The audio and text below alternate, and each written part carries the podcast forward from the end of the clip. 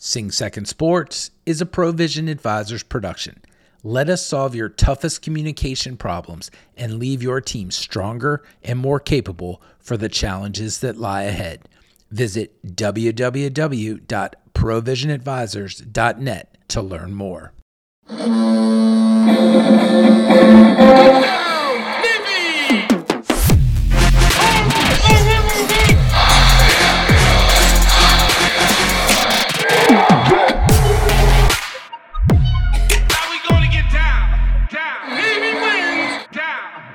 Right. Hey, hey, everyone. Welcome aboard the Sing Second Sports Podcast, a sports podcast about Naval Academy sports for Naval Academy sports fans. And hey, even if you're not a Naval Academy sports fan, we're here to entertain and inform you.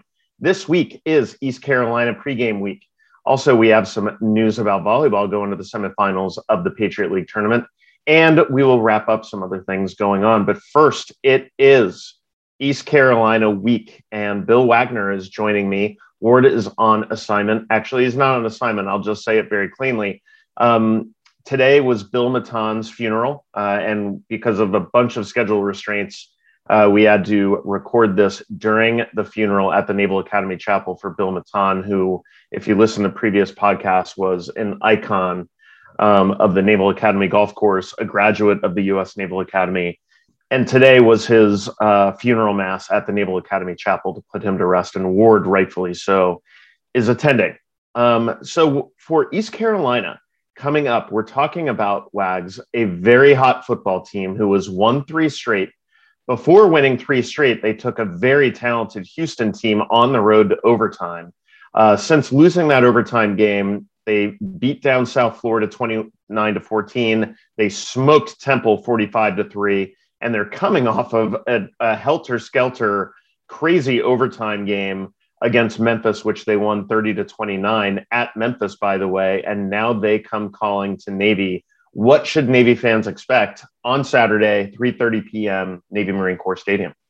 Well, first and foremost, it's senior day at Navy Marine Corps Memorial Stadium, and Navy will hope to send out 25 seniors with a victory. Uh, there's a lot of great traditions that go along with Navy Senior Day. And the best is if Navy wins, uh, the seniors always take a picture, a group photo at midfield at, after the game. And that means that they enter the locker room after everyone else. And if it's a victory, they run in single file, one by one, and are showered with water as uh, the rest of the all the underclassmen whoop it up. So let's hope that's the scene in the home locker room following Saturday's game. But you're right, East Carolina's playing good football. Mike Houston is in his third season as the head coach. He's uh, been successful everywhere he's been, and he's he's had targeted 2021 as when things needed to be turned around. He knew he had some work to do to rebuild the program. Uh, he spent two years getting organized, and he had said that 2021 is when East Carolina should be competing for a bowl, and lo and behold, they are bowl eligible. Um, they they're they're a very solid team. Uh, offensively, they're balanced and they run the football. They've got two outstanding running backs. Rahjai Harris last year was the American Athletics Athletic Conference Rookie of the Year. Uh, fans may remember he had an 80-yard touchdown run against Navy, and he is not even the top running back anymore. They've got a freshman named Keaton Mitchell who's rushed for almost a thousand yards. And uh, but Harris is still having a good season. He's on similar production numbers as last year. He's at 541 yards. So this team can run the ball. And we talked to defensive coordinator Brian Newberry yesterday, and he said Navy's got to stop the run. That's priority one because uh, Holton Ahlers is the quarterback for East Carolina, and he's very experienced. He's a third. Another quality quarterback name, by the way, Holton Ahlers. Like, come yeah. on, he should be wearing an ascot going to Virginia. Well, I think his father is a uh, longtime high school football coach down there in Greenville. So yeah, he he may have been named with the purpose of being a quarterback. Um, but he's he's a good one. He's he didn't play against Navy last year. He was out uh, because of COVID protocols for that game. I remember that being a big point of contention in the pregame was, oh, is Holton Ahlers playing? There was rumors he wasn't playing, and sure enough, he didn't. But no, this this team's good, John, and it's going to take a great effort by Navy to win. Now, here's an interesting fact Navy is seven and one against East Carolina. I mean, and I remember I've written about this in the past. Navy has put some major points on East Carolina. We're talking 70, 66. I mean, at one point, Navy was in a stretch of four wins over East Carolina, in which they'd outscored them like 400 to you know, 98 or something ridiculous. So it's kind of a strange. East Carolina is the one team that has really struggled to stop the option. Now, last year, Navy offense did not do a lot against East Carolina. That was a low scoring affair. Navy pulled that one out. Um, actually, at the time, Dalen Morris was the starting quarterback. He got injured in that game, and Tyger Goslin had to finish it out. And Tyger was able to muster a drive that ate up the remaining time after East Carolina had cut it to 27 24, a three point ball game. So I expect this to be a close game. Navy, once again, the offense has to produce. I think Brian Newberry will do what he's been doing and hold a team in the range of 30 points or less. I think Navy offense has to find a way to muster 31 points or more to win the game, John. So I have two questions for you um, uh, on each side of the ball, and and you mentioned we talked to Coach Brian Newberry. We also talked to Diego Fagot, and those will be our two uh, football interviews this week, right after this segment. Um, we wanted to give some love to the uh, to the defense, and we were able to get some questions in with Coach Newberry and Diego during their weekly uh, press availabilities. But on the defensive side, Wags, you know, we you broke the story this week and you talked to Newberry about it. Um, but just from your perspective, how big is it? You know, the story that you broke about Kevin Brennan being out for the rest of the year. Characterize that loss. Who steps into um, who steps into the fray? Um, in order to pick up that responsibility defensively. Um, and and how does how is the defense supposed to respond against a team that has put up 42 points on the same Marshall team that smoked us earlier in the year? They beat Marshall 42 to 38. They beat Tulane 52 to 29. Their losses this year to South Carolina, Houston, and UCF. Um, in addition to an outlier where they lost to Appalachian State at the beginning of the year. But damn, great offense and now a defense missing Kevin Brennan. Characterize that for us. Well, clearly it's a huge loss, John. Kevin Brennan it was a leader on the defense. He and Diego Fagot together are the heart and soul of the defense. It just you lose so much more than just an outstanding player with great instincts who makes a lot of tackles. Uh, but you you lose leadership. He's the guy on the back end who's directing things because he's got the experience. It's it's a killer, but they've been without him now for several weeks. I mean, it was starting to become clear that something wasn't up when you know this. Uh, he missed three games already, so uh, I was kind of starting to expect this announcement.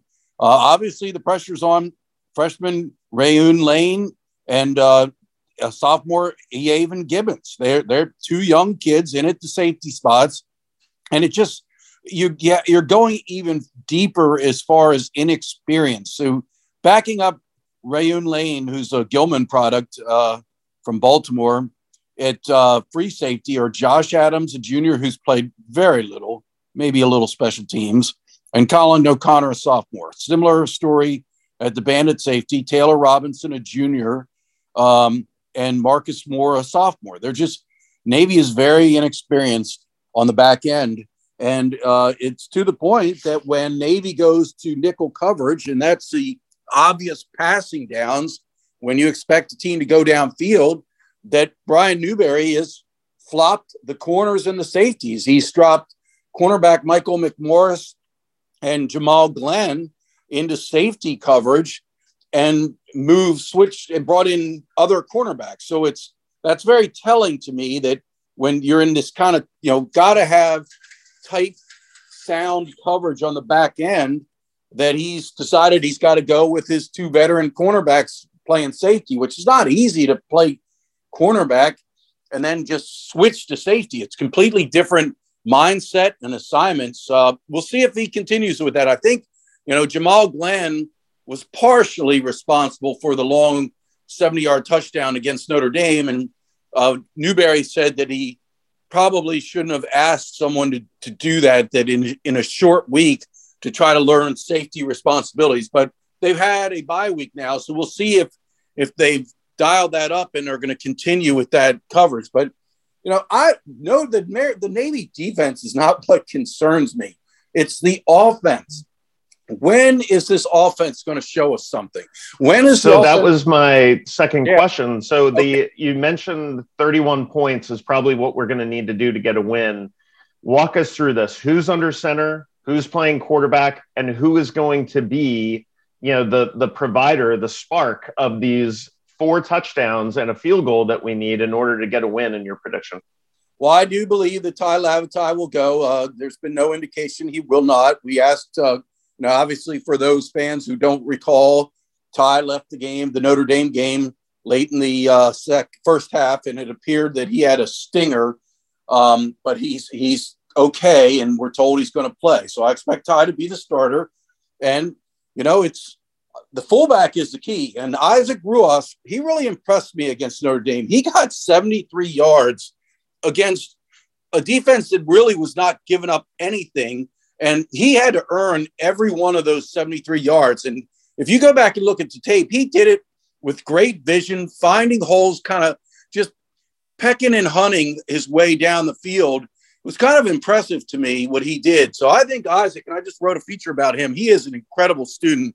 Talk about fulfilling the mission 3.87 grade point average in quantitative economics. It's kind of like very Chris Cervello like when he was at the academy that that kind of GPA in in a very difficult major.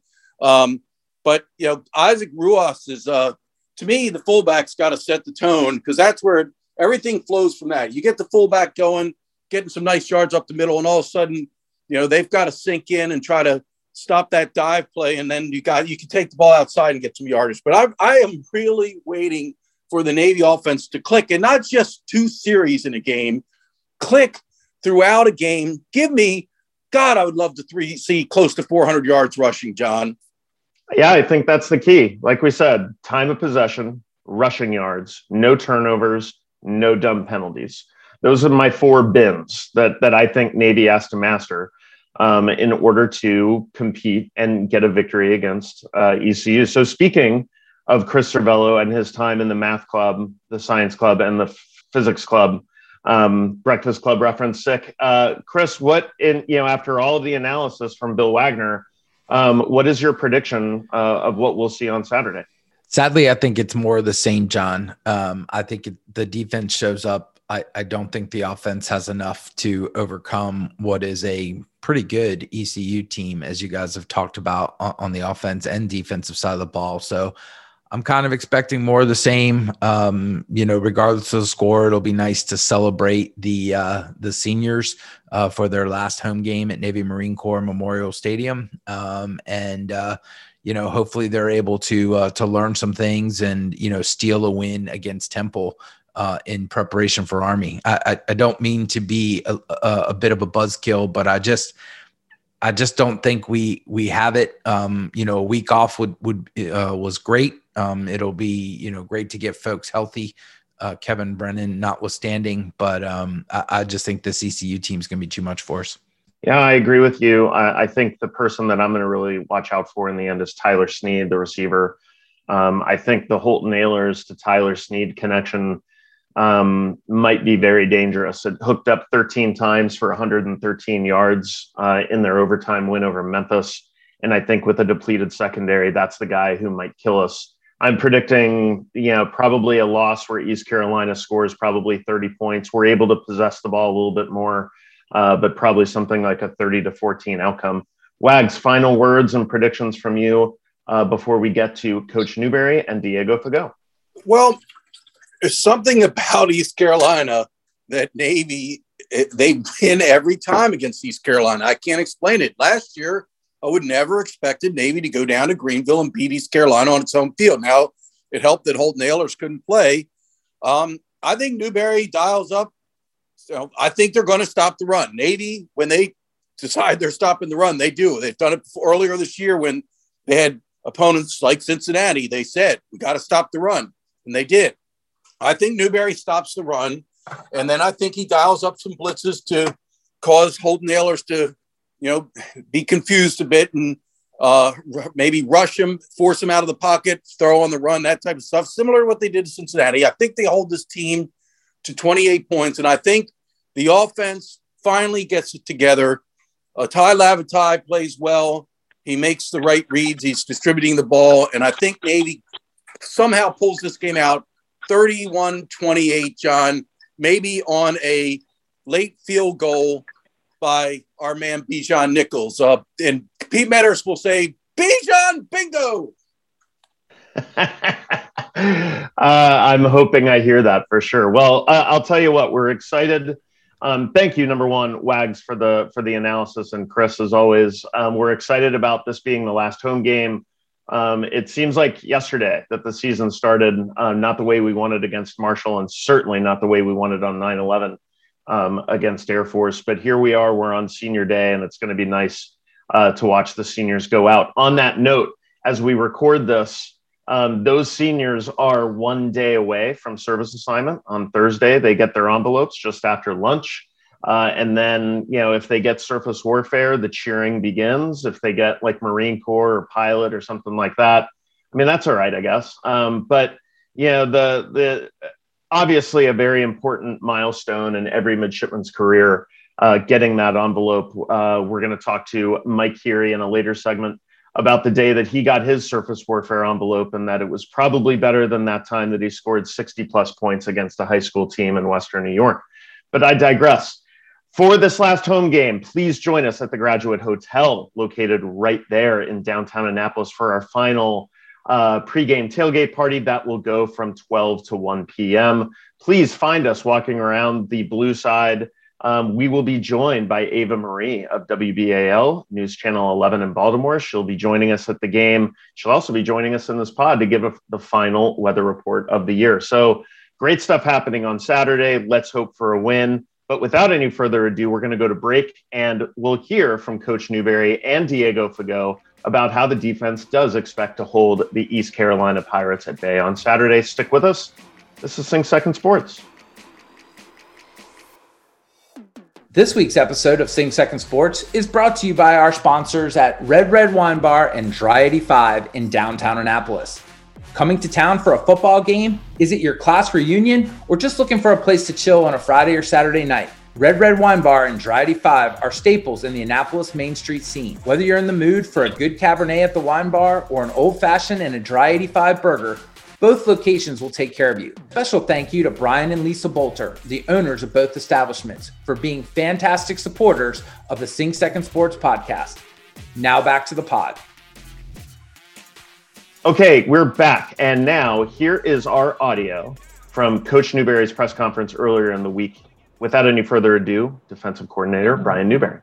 Uh, Coach, you referenced uh, Kevin Brennan. Obviously, we found out yesterday that it's season's over, that he had surgery, and that's it for him. Um, I was under the impression there was a chance he was going to get back. Did you all realize uh, from the beginning it probably wasn't going to happen, or was there still waiting for further prognosis? No, not not quite right from the beginning. I mean, it didn't look great, to be honest, Bill. Um, and we were hopeful there for a little bit, but um, yeah, obviously super disappointing um, for him. You know, he's a guy that's worked extremely hard and, and, done everything that he's been asked to do here, and, and, made a great contribution to our program. And for his, his senior year to get cut short, uh, just just didn't real fair. You know, so disappointed for him, and, and certainly you know hurts our football team with him not not being a part of it, not playing.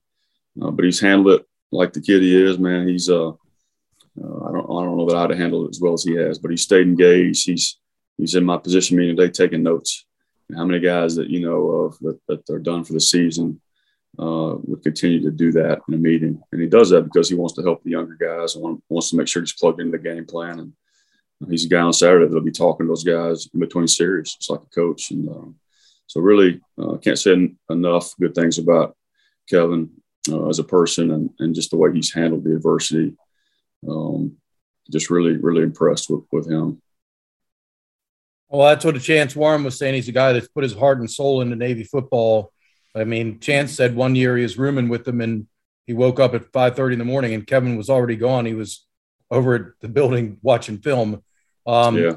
It's just got to be particularly brutal for a guy like that who, like you said, is committed everything. I mean, yeah. for him not to be able to play on a senior day or against Army Navy as a senior is just it's awful, man. Yeah, it's it's really it really is gut wrenching. And he's the kind of kid that you know I'd be here at night after practice watching film or uh, that kind of deal. At nine o'clock, he'd come in and shut the door and be in a meeting room. Um, and you know he, he's not showing up because other people are in the building. He's doing it because because you know he loves football and, and, wants to be as good as he can be. And, and I know um, he's gonna he's gonna be successful in whatever he does because of the kind of work ethic that he has. And uh, you know, they say how you do anything is how you do everything, and, and uh, that certainly applies to him. Another guy I'm writing about is um, Mitchell Johns, is a linebacker who's uh, working with the scout team. Coach Niumat kind of applauded him for being a senior who, you know, helps with the scout team as a leader of the defensive scout team. And I know you're not involved with the defensive scout team, but I mean, do you have any thoughts on a guy like Mitchell Johns who, as a senior, is that doesn't play, is still trying to do good things for the program? Yeah, I do. Uh, he's done a great job. Hasn't complained. Come to work every day. Um, you know that we've all got our, our roles to play uh, from our staff to our players, and to have a good football team um, and, and, a good organization, everybody has to embrace that role. Um, and they may not like it, um, but by embracing that role, it helps us us be better as a football team. He's certainly done that, and uh, really really proud of the way he he's handled that because um, it's not easy you know, to be a senior and go down there, but hasn't complained. Uh, has gone down there to make those guys better every day, and, and he's certainly fulfilled his role. And uh, really proud of the way he responded to that. And last for me for now, um, you talked last week about the running game, and I didn't realize when I spoke to you. I mean, I know that the Davis kid was the American Athletic Conference Rookie of the Year last year. He ran broke loose for a 90 yard run against you guys last season or 80, whatever it was. Mm-hmm. Um, and he's not even the leading rusher. This new, this freshman is almost up to a thousand yards. Can you talk about what you have to do to try to stop this team's running attack? Because you mentioned last week that it all starts with that, that the rest of their offense flows off of being able to establish the run. Yeah. They do some good stuff in the run game. Uh, I think it starts with us, you know, swarming the football and and uh, playing great up front. We've got to win a line of scrimmage. We've got to fit things correctly. We've got to leverage the football. Our gap integrity has to be on point because uh, if it's not against this crew, um, they'll hit a seam and they'll get going. Uh, both those running backs are really good players, and uh, they both have the ability to, to break a 90 yarder if you don't fit things right. Um, both break tackles. Um, so we, are going to have to do a really, really good job of, of, being where we're supposed to be. Like I said, leveraging the football, fitting things correctly.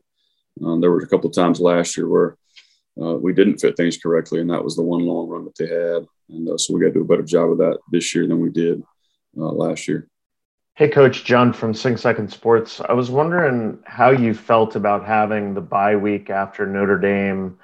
What did you focus on, and how did it allow you to kind of look at the end of the season here? And maybe that's what you're doing as a final two game stretch before Army. Did it give you a chance to to refresh some guys. I know that Wags talked about Brennan being lost for the year. Did it give the team a chance? Did you have some other nagging injuries that that you needed to to get healed a little bit before you went into East Carolina? Yeah, you know, it's uh John, it's tough to have a bye week after you lose because you've got to sit on that. You know, I always hate that uh, going into a bye after you, you lost a game, um, especially when you don't, don't, feel like you played really well and could have done some things better. But um, in regards to just our, our our our our health and our bodies and all that stuff. It couldn't have come at a better time. We needed to break, and, and Coach Niumat's really good about having a pulse on our team and, and uh, knowing what they need. And so we were able to practice last week, but also gave them, uh, you know, some, some, time off to let their bodies recover, which, which they all needed. Uh, needed that break, and uh, we probably did too a little bit. Gave us a chance to go out and do some recruiting as well, uh, which we needed to do. And so um, but yeah, it was good. We had a couple good practices last week, and um, it's just a, a, chance to, to get refocused, uh, catch our breath a little bit, and uh, you know we still got a lot to play for, and, and our kids are they're going to go out and compete and play to win, and um, we got a good, really good ECU football team coming in here on Senior Day, so this is a big important game, and, and, uh, and our kids are excited about the challenge and uh, looking forward to it. One follow up from me, and then I'm done you mentioned recruiting. How has it been in the midst of a difficult season? You know, how, how has the feedback been for you in terms of recruits, in terms of the Naval Academy football brand? Um, has it been more difficult? Has COVID made that a bit more of a challenge? Characterize how you're pushing forward in the midst of a very difficult season to make sure that there's success beyond. Yeah, well, I think um, what's hard about COVID is is not not getting out, getting on the road. Uh, you know, the past year and a half, and, and, being able to get into schools and, and see kids in person. And uh, it's one thing to talk to a kid on the phone or a Zoom call. It's another thing to see them in person. It's also another thing to get those kids onto your campus and, and to get them around your players and your staff. And that's what sells this place the most. You know, uh, outside of the Naval Academy being what it is. And so uh, no, I don't think it's been. You know, it's obviously been a challenging season, uh, but the the commits that are uh, that are with us are, are, sticking sticking with us. They see how close we are. Uh, I think they also see it as an opportunity to come in and, and help our program too. And uh, so we've continued to stay positive, and, and it's, it's not been any different from me recruiting than it was, you know, after an 11-2 season. Truthfully. All right, and now um, we are going to go to our audio with Diego Fagot from his press conference this week. Well, Diego, just talk about Senior Day and the fact that uh, probably seems hard to believe that it's here already. Oh yeah, it's kind of crazy. You know, obviously the time here flies. Um, um, really excited to play. You know, my last game in Navy Marine Corps, and uh, yeah, excited. Um, obviously, it's uh, been four years since the group of your class entered here, and at the time it was, I think, announced 56 players, and now there's 25 left. Can you talk about? You know, it, it happens that you lose guys along the way, but can you just talk about all the guys that have, you know, that are gone, and the fact that uh, the 25 that are still here have stuck it out and made it to the end? Yeah, you know, this place is very tough. Um, and for at least the 25 that are still here and, and with me, um, I'm proud of them for you know sticking through because staying here is hard, especially going through the COVID year that we had, uh, not really getting able to leave and things like that, uh, and just all the challenges outside of COVID and, and just you know school and whatnot. Um, you know, people leave for their own kind of choice for their own reasons.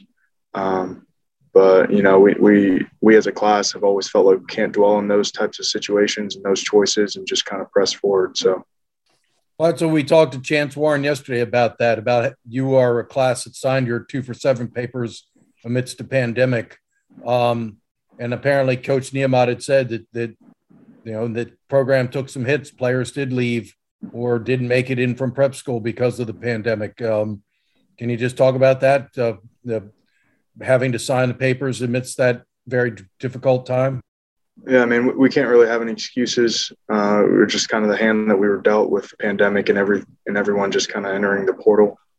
Um, it, I mean, it was tough. Like, I mean, staying staying here at the Naval Academy is already hard enough, um, and then to add on top of that, no liberty, no in class, no person or no class in person, um, which was you know awesome at first, but then I didn't really realize how terrible it really was just to kind of sit in your room all day. So yeah, it was tough, but you know, here we are. So last for me, why did you decide to sign him? You're here, you're already being talked about as a pro prospect. Um, you know, you could have decided to go to a civilian school where your chances might be better to get looked at and you wouldn't have to worry about the pro scouts wondering what's going on with your military obligation, et cetera. Why did you decide to sign those papers and stay? Um, I think ultimately it came down to just the people and the uh, the coaches and, and everyone that was around me here at the academy, uh, the people that just kind of poured into my life uh, to get me to the place where I was. I mean, I had coaches contact me without even you know telling them that I was thinking about leaving or thinking about entering the portal, and just again reminded me uh, the reason why I decided to stay here. Hey, Diego, John Schofield with Sing Second Sports. Um, I was wondering if you could walk me through a little bit more how challenging it's been for you on that side of the ball. Um, you know, how is it frayed at all? And I know what the answer is, but can you comment on the potential uh, that you know the success of the defense, which I know that you're viewing through a different lens because your record isn't what you want it to be. But you know, has it has it frayed the the togetherness of the team with the defense, you know, being a little bit more successful and the offense having a tough time? How have you led both sides of the ball, knowing that you know Michael Cooper and Chance Warren are the captains on that side? How have you and Kevin really handled this on the defense by trying to make sure that everyone sticks together during a difficult year? I mean, for me at least, I just kind of approach it. If you don't really have anything good to say, you probably shouldn't say it. That was you know taught to me when I was a little kid by my mom. So uh, it's just something I still use today. You know, uh, the, the offensive situation is what it is. I mean, some games defensively we're not playing well. I mean, if you look at the Marshall game, uh, a few other games, like we we play well in the first half, we do all right in the third quarter, and then we just absolutely, you know, ultimately, you know, just end up giving up almost sometimes in, in, in the fourth quarter, which is pretty sad to see. Um, but you know, it is what it is, and it, it's just I don't think there's any one thing that we've decided to do as captains. Uh, I think it's just to approach every single practice, every game, like like if we were, you know, whatever nine nine and now. There, there's no switch in our approaches other than, you know, I think the coaches do a good job of addressing it. But other than that, we have that mindset of, you know, it doesn't matter what the offense does. We're going to try to play as hard as we can for each other on defense and, you know, for the offense as well. So quick follow up from me, and then I'm done. You know, this is a unique week uh, for your teammates um, and for all your classmates at the Naval Academy. Is Thursday night. They all open a bunch of envelopes that you know kind of plot out the course of their future. Wags is talking about your two for seven papers and your potential service. What does that mean? And and what have your memories been like in the past on service assignment night? uh, when your teammates have figured out what they're going to go out and do in the fleet and the Marine Corps. Um, and you know, walk me through, know, the, how special that is. I'm pretty sure they don't have anything like that going on at ECU this week, but you still you have a game to prepare for on Saturday. Walk me through your thoughts on service assignment.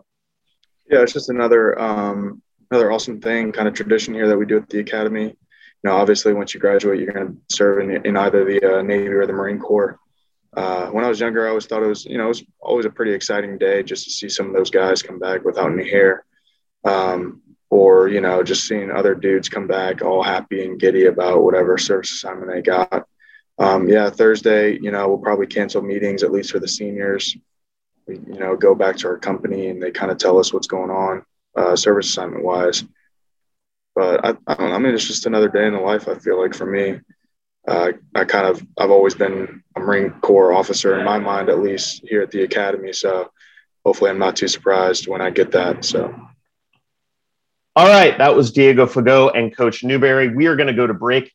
And when we come back, we are going to be joined by Mike Geary, who's going to break down the first three games of the Naval Academy basketball season. Stick with us. This is Sing Second Sports. Be sure to get tickets for Navy's final home game against East Carolina on November 20th at Navy Marine Corps Memorial Stadium in Annapolis. Tickets are still available. Don't miss your last chance to see the Mids play in Annapolis. And to make sure that you're prepared for basketball season and for the cooler temperatures, make sure you go to navysports.com and click on the shop tab all of the latest Navy Under Armour sideline gear is available. They've got you covered with sweatshirts, jackets, replica jerseys, sideline polos, t shirts, and other novelty items. And it's never too early to start Christmas shopping for your favorite Navy fan. So head on over to NavySports.com today. Now back to the pod. All right, ladies and gentlemen, we are back. Now, we've talked about football, and that's great, but the basketball season has tipped off. It tipped off in spectacular fashion with a victory over UVA. Um, Curtis Staples, Harold Deane, um, let's go all the way back. Junior Burrows, you know, th- those names of the past were not to be found, and Navy got a big win, and we broke that down. Since then, during the Veterans Classic, we dropped a tough one to Virginia Tech, and then just recently went down to the KFC Yum Center. Speaking of horribly named arenas out there in the world and dropped a tough contest to Louisville. Who better to talk about these results than um, WNAV's color commentator and class of 98 sharpshooter Mike Geary, return guest to the pod. Mike, number one, thank you for joining us. Number two, how is the golf game? Thanks, John. Great to be on with you guys again. Um, the golf game ended strong with uh, our wonderful golf club getting a big win in the Bay Cup. Um, uh, what was that, about almost two weeks ago? So uh, that was an exciting way to end the uh, kind of official golf season. And now we're just in the uh, unofficial season where whenever there's a warm day, we try to go out and play, right? Exactly. And uh, that's where we do our best work. Um, it, it, has to be uh, reiterated that Mike is a former club champion at the U.S. Naval Academy Golf Club, uh, in addition to being a great sharpshooter from those teams of the late 90s. Unfortunately, this year could not recapture that club championship as it went to Villanova University graduate Brendan Kelly. I just had to get that in. So, Mike, um, on to more serious things. Uh, let's let's take the most recent result and then walk it back to the Veterans Classic. Um, walk us through what you've seen so far this year with the team in these three results. For me, two people have stood out. Uh, Tyler Nelson, for one, I think is a lot more energetic and a lot more um, present out there. And then obviously John Carter Jr. Those are your two biggies. Um, walk me through what you've seen so far with these uh, with these three results. Yeah, I mean, first off, you know, from a team perspective, you know, you got to remember there's not one player on Virginia, Virginia Tech, or Louisville that churned down Navy to go to those respective schools. So we we are definitely have played up in schedule um, with three ACC schools, and that can't be lost on Navy fans and and Navy basketball supporters. Um, number two, I think the team has all the pieces. I think to have a really great year, and you touched on a couple of guys that I think are ha- have the opportunity to have great seasons this year. Um, you know, I think you got guys on the Navy team, and Richard Njoku is slowly getting back from an injury to his foot. Tyler Nelson, who you talked about. I think Daniel Deaver ultimately may be coming off the bench down the road once Richard Njoku is is fully healthy. Those guys are they're big difference makers in the Patriot League. They do things, you know, Tyler Nelson, as you talked about, for example, is a player that, you know, they're not built, not many in the Patriot League are built like Tyler Nelson. He's athletic, uh, he's long, he can score from the perimeter. I think he is scratching the surface with his ability to take it to the rim and finish around the rim, which is hard to do when you're playing ACC teams. So um, the future is very bright, and these games, it, look, it's better to to play three ACC schools then play three schools that are ranked 348th, 49th, and 350th in Division One and win by 10 or 15 points. It's better to test yourself against these teams, get better and learn from these losses and an amazing win at Virginia than play a, a cupcake schedule and get three wins and be 3 and 0 and thinking that you're really good. Yeah. So before I let Wags pick your brain a little bit, you know, talk to me a little bit about the shooting because for me, if there's been an Achilles heel so far, it's the shooting from three. Three for 25 from three against Virginia Tech, three for 21 against Louisville. Um, like you said, with Njoku kind of, you know, with a hitch in his giddy up right now and a small lineup, you're gonna have to hit shots. How do how are they gonna rectify that? Yeah, I mean, and and to be fair, right, they shot 11 for 21 from three, 52% in the first game against Virginia, and that was arguably the key difference in the game. Uh, exactly. I, I think you got to, I think you got to give credit, you know, where it's due, and that Virginia Tech and Louisville are built a little bit differently than Virginia. Virginia, tremendous program, great coach, one of the best in the country, in Tony Bennett, but they play a slower tempo, so that generally keeps you alive in a basketball game and keeps you around. So if you're hitting shots against Virginia, which Navy was, you have a chance to beat them. Um, ask UMBC in the NCAA tournament, right? So that's one thing. Second thing is, you, know, that win gets everyone's attention around the country and in particular your next two opponents. So now you play a Virginia Tech team who's much longer, much more athletic, and they're locked in. And, you know, I had an opportunity to go to Mike Young's shoot around uh, the first Veterans Classic Navy opponent that allowed me to go watch a shoot around in the eight seasons of the Veterans Classic. Mike Young's a great coach. He was at Wofford and um, just an awesome, awesome guy. We played against his teams back in the day, and they were locked in. Like they were working on Navy's plays every like for half the shoot around. So that tells you they were locked into the scouting report, and not many big time programs do that when they play a little bit down uh, a, a level, so to speak, in Division One. So I think the shooting percentages get a little bit out of whack in the sense of the opponent, the the type of athletes that Louisville and Virginia Tech have relative to Virginia, and you know the shooting percentages show that. I think Navy has to be obviously, as you said, more consistent from perimeter as the season progresses, and they will. They they they have talented shooters, and they don't have Patrick Dorsey playing either, who's a really great three point shooter. He's out with an injury too, so uh, I think you just got to kind of chalk it up to you know the opponents and the good and bad of beating the team like Virginia. You mentioned the early season schedule, and Coach DeChellis was quite clear when we spoke to him preseason. He, he did this on purpose. Uh, he wanted to test this team. He wants to get them battle hardened because he thinks he's got a good squad. And you know, I think Coach D, you know, he he's going all in. He Navy's had some good seasons under Coach DeChellis and not been able to do anything in the Patriot League tournament. And I think last year really stung Coach D because it's the best team he's had in a long time.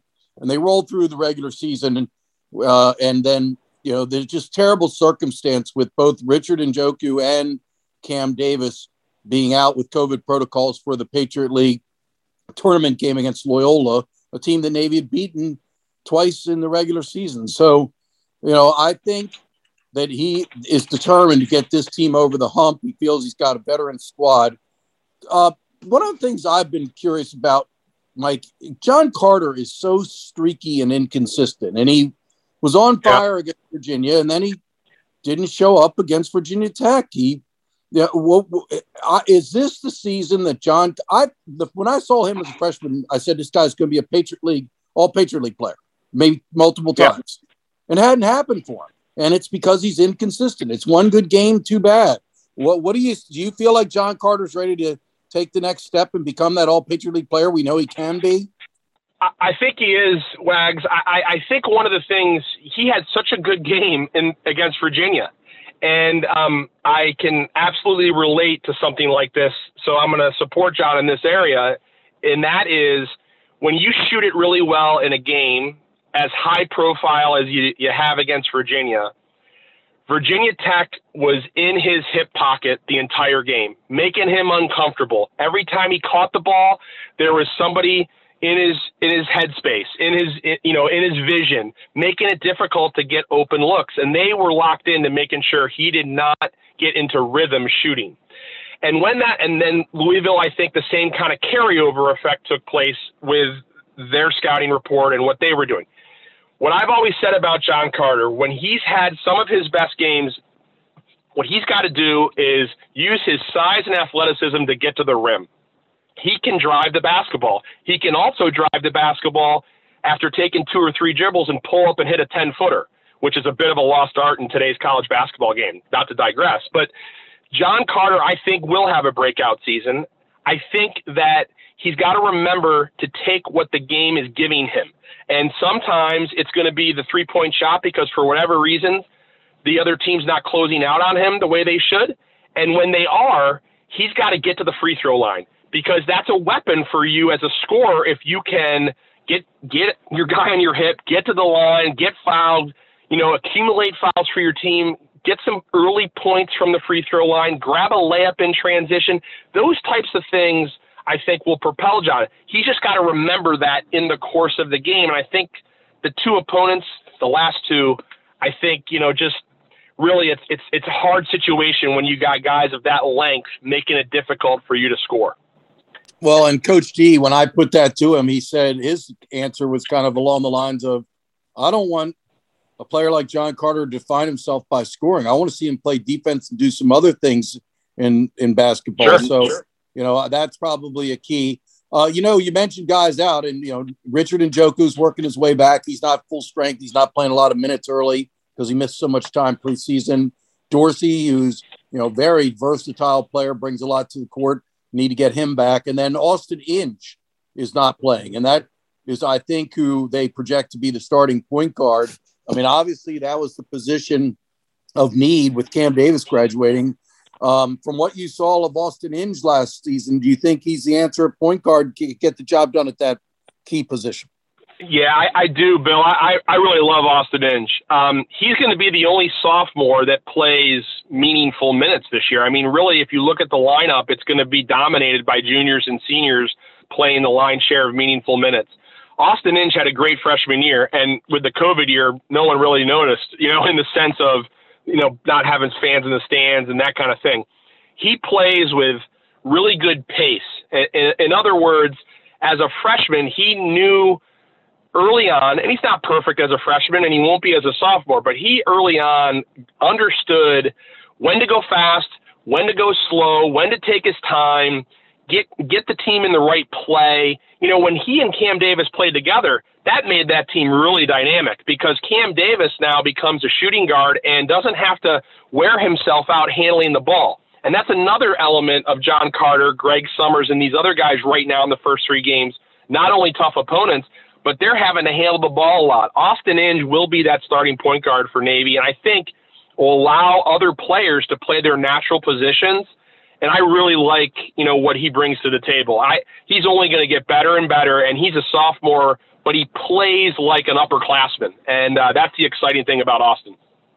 Well, Mike, as usual, you have um, outdone yourself with your analysis. Um, you know, again, I really appreciate you doing this, and for our fans out there, you are going to hear a whole lot more from the other voice of uh, Navy basketball, uh, Mike as he is going to be a recurring guest during our basketball breakdown segments as the year progresses. Um, going forward, uh, there's a little bit of a break before Navy plays Radford down in Greenville, um, South Carolina. On uh, Saturday, the 20th, and then they turn right back around and play Furman uh, down there in a little tournament um, before then coming back home. The next time you can see the Naval Academy midshipmen and listen to the sweet dulcet tones of Pete Medhurst and Mike Geary uh, is against Washington College on November 24th, uh, Thanksgiving week. So, Mike, you know, I'll, I'll ask you this as we go out. In all, we heard from Coach DeChellis in our basketball preview. What is your outlook for the season as we go out? Yeah, uh, John, we're you know we're preseason pick third um, probably the the right spot to put us in. Although you know, I feel like with Boston University, if you look at our track record, we always beat Boston University at their place, and then they come down here and always beat us. So it's gonna, you know, I wish we could just move all the games to to BU's home court um, this season. They're going to be good. They're experienced. Colgate was preseason second, and I think Army's right behind us preseason fourth, and and they're always going to be a tough matchup. I I think this team has all the pieces to play in the championship game. Uh, now, winning the championship, there's a lot of dynamics, right? You've got to, are you playing at home? What's the matchup like? You know, how healthy are you? All those things. You can't control any of that at this point in time. But if you project out this team and you think about what a championship team needs, you know, to win or to make the championship, we have all the pieces. So now, injuries and all the things aside, who knows how guys are playing and what happens over the course of the year. But I think we have that type of capability. Um, I, I got to say that the the alumni hall for the Virginia Tech game with the midshipmen was one of the most electric environments we've had, maybe in some time since I've been doing radio. And this is my 12th or 13th season doing this. And I, I just would encourage fans to really get out and support this team. They have got the makings of a team that can absolutely be playing in a championship game, hopefully at Navy, and for a chance to go to the NCAA tournament. It you cannot shy away from saying this either. Okay, you got to be a team, in my opinion. And Coach DeChellis is saying the right things. But if you you know talk to him off off uh, offline and said, hey, do you think you have the pieces? He would say yes. And you can't shy away from it. This team has got to embrace that we are going to be a little more of the hunted. We've got the pieces. Let's go do it. Let's go win the first championship since 1998. Let's hang a banner. You got to embrace all of that. And I think we we have what it takes to do it. It's just a matter of using this non league portion of the schedule in November, December to really get better. And you hear that all the time from all coaches around the country. But this team has to gain confidence in winning and winning consistently. And now that you got these first three ACC games out of the way, I think now you focus on, hey, let's beat this Radford team. Furman, if you're not, if you're a basketball junkie like us, you know Furman beat Louisville in overtime at Louisville. So guess what? Furman is a great mid-major Yep. basketball game. You got to win that game and try to, you know, build momentum. So I, I, I feel really good about what this team could do this year. No, I agree. And who better to uh, project uh, the possibility of hanging another banner than the guy who uh, who was playing the last time Navy hung a banner and went to the NCAA tournament, uh, Mike Geary. Mike, thanks so much for joining us, um, and thank you in advance for uh, for continuing to join us throughout the year as we break down the potential um, of uh, of this team, which I think I'm in I'm in agreement with you. I think we see them in a uh, conference championship game in March. Uh, so, ladies and gentlemen, that was Mike Geary. We are going to go to break. When we come back, Ava Marie is going to give us the weather. Then we'll take it out. This is Sing Second Sports. If you're looking for more in depth coverage of Navy football, check out Bill Wagner, Keenan Reynolds, and Eric Kettani on the Bleav Podcast Network. That's B L E A V, Bleav. They do a recap show that looks just at the week that was in Navy football. And then they do a pod later in the week that looks ahead at the upcoming game. You can find that podcast, and it's called Bleav in Navy Football, B L E A V in Navy Football. You can find that wherever you listen to podcasts. So, in addition to Sing Second Sports, check out Bleav in Navy Football. Now back to the pod. All right, hey, hey, ladies and gentlemen, we are back on the Sing Second Sports podcast. Uh, joining us for our final weather report of the football year, although we might have Ava come back and reprise, reprise the role for the Army Navy game, uh, have her take the weather reporting on the road to see what's going to go on in uh, outside of New York City in December. But we'd like to know what the weather is going to be like for this Saturday against ECU. Um, we're back to the normal start time of 3:30 in the afternoon, but you know, daylight savings has hit. Um, so it gets dark earlier and it's November, so it's going to be colder. So, with those details for what you're going to see on Saturday is WBAL meteorologist Ava Marie. Ava, thank you so much for joining us. Number one, congrats on Kansas shocking Texas on a two point conversion in the end last weekend. Number two, what's the weather looking like this Saturday? Honestly, at this point, you're becoming a bigger Kansas fan than me. I, I feel like I have zero time in my life to even catch up on sports right now. So, um, kudos to you. No, we won't. We won't hold that against you. I mean, your your job is STEM and weather. Our job is sports and two point conversion. So, um, so yeah, talk to us. We were talking a little bit before we uh, we went on air about how chilly it's going to be, but it looks dry, right? Yeah, honestly, I know I hate to brag, but I really feel like I've lucked out with some amazing weather for all of these home games. Um, it's really making my job easy because um, we've each time we've had these home games, the pattern has just been completely dry without any risk of any kind of storm system, and just it just it's all luck in a way because there's a storm system coming Thursday night to Friday, which brings rain and then cold winds. But then Saturday improves before the next storm system arrives Sunday night into Monday, which again we could be dealing with some rainy weather. So just how perfect for this game to fall on Saturday when the weather is completely dry. Granted, it is going to be chilly. We're getting that cold front Thursday night to Friday, and that does bring in the colder air from Friday to Saturday to Sunday. So it's going to be in the 40s during the day on Saturday. You'll definitely want to dress in the warmer layers. And as you mentioned, the sun does go down earlier now. So before five o'clock. So the tail end of the game, it'll be getting colder because it will be darker. So yeah, definitely time to break out those gloves and that Naval Academy uh, skull cap or uh, snow hat uh, that you have because it's going to be dark and it's going to be cold, probably a little bit windy too, right, Ava? Actually, the wind is a bigger issue Friday, um, not for the game, but just you know anyone who's out and about, even in Annapolis, um, it's going to be gusty on Friday, so it will make it feel a lot colder. And then thankfully, the wind goes lighter on Saturday, maybe as low as six to ten miles per hour. So just a slight breeze out there, enough, like you're saying, to bring those warm layers, but no wind that's an issue whether in the stands or for the players themselves. Well, we are going to hold you to that. And the way that we're going to do it is by actually having you at the Naval Academy football game on Saturday. So we're happy to announce that uh, you and your husband will be joining the Sing Second Sports team uh, in seeing your first Naval Academy football game at Navy Marine Corps Stadium on Saturday. So, what, what are you most looking forward to?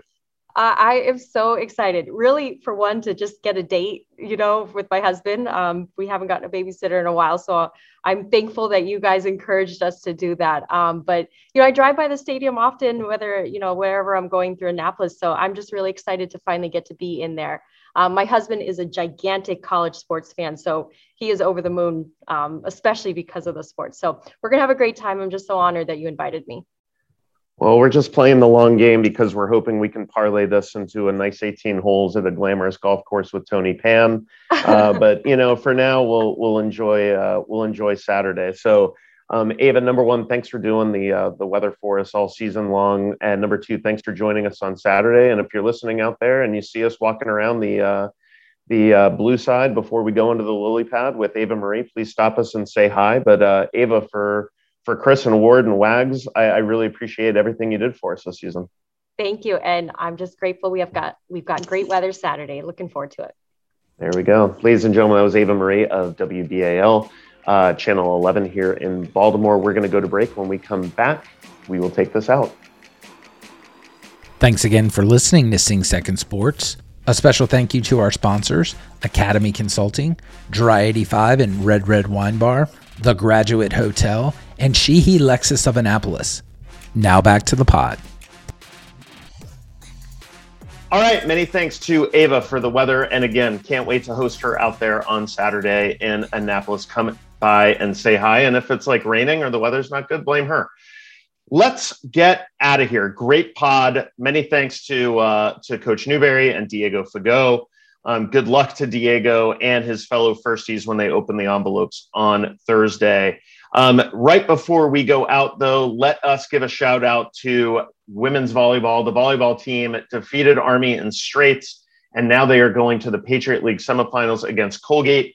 Uh, kind of schizophrenic history against Colgate, swept them three sets to nil uh, back in September at the beginning of the season. And then just a couple of weeks ago, um, 11 days ago, actually, um, they went up and lost three sets to one um, up in Hamilton. So um, let's see what happens. But on Saturday, uh, they go up to Hamilton again, take on that Colgate team with a chance to play in the Patriot League finals.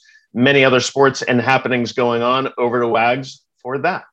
Yeah, John, women's basketball with a big win on Tuesday night at Alumni Hall came storming back, outscored William and Mary 27 to 4 in the third quarter. Just a massive third quarter um, and wins 66 54. Jennifer Coleman was just outstanding in this game, John. Um, she put it all together 26 points, um, also 10 rebounds. She is a double double. I think in the opener, I mentioned that she's got a massive amount of career double doubles. And, you know, I'm, I'm going to look into whether she holds the Navy record. Uh, Alex Lum, who's the sports information contact for women's basketball, is going to look into that. Um, they may not have records dating back too far for women's basketball and double doubles, but Jennifer Coleman is a walking double double. Um, just a really good game for the women's basketball program. A great win after falling behind. So, uh, good luck to women's basketball moving forward. They've got a bunch of games at Alumni Hall. Get out and see them. Uh, they're hosting Vermont this Saturday. It's an early morning game. You can maybe stop by there before the football game. It's 11 a.m. start, and then they're the Navy Classic the following weekend. So, uh, women's basketball, Coach Tim Taylor, I think he's going to get this program headed in the right direction, John. Totally agree. Chris, over to you. Yeah, John, I kind of wanted to finish where you started. You know, you you said that you couldn't believe it was uh, you know, we were getting into uh mid-November. Um, you know, people thinking about the holidays, the season, the home season's just about over as we look beyond ECU at Temple and at Army. But I, just, you know, I can't help but think about where we were last year, you know, how different an experience at Navy Marine Corps Memorial Stadium this year was as compared to last year. And just really wanted to thank all the people that are responsible for that, right? Everybody from the marketing team in terms of what they put on the on the scoreboard, certainly the fans, uh, both you know in the parking lot tailgating but their excitement in the stadium uh, the ticket folks who are you know made that big jump to uh, to digital tickets um, just all of the people that that helped us get back to what I think is the most exciting and special game day experience in college football. So I didn't want this, you know, last home game uh, to go by without, um, you know, in addition to the seniors singing the praises of all the support staff that make it such a great experience. Here, here, and well said. Um, yeah, and come out and celebrate the end of the football season with us at the Graduate Hotel at 12 noon on Saturday. Mike Geary will be there. Ava Marie from WBAL will be there. Um, and some special guests for our Instagram Live. So please come join us at the Graduate. And many thanks to the Graduate Hotel for being a loyal sponsor. Also, our sponsors, Dry 5 and Red Red Wine Bar, the Montana 3000 podcast, Academy Consulting, and as always, many thanks to our good friends at NAAA for all of their support. For Chris Cervello, Ward Carroll, and Bill Wagner, I am John Schofield. This has been the Sing Second Sports Podcast. Go Navy, beat ECU. We're out.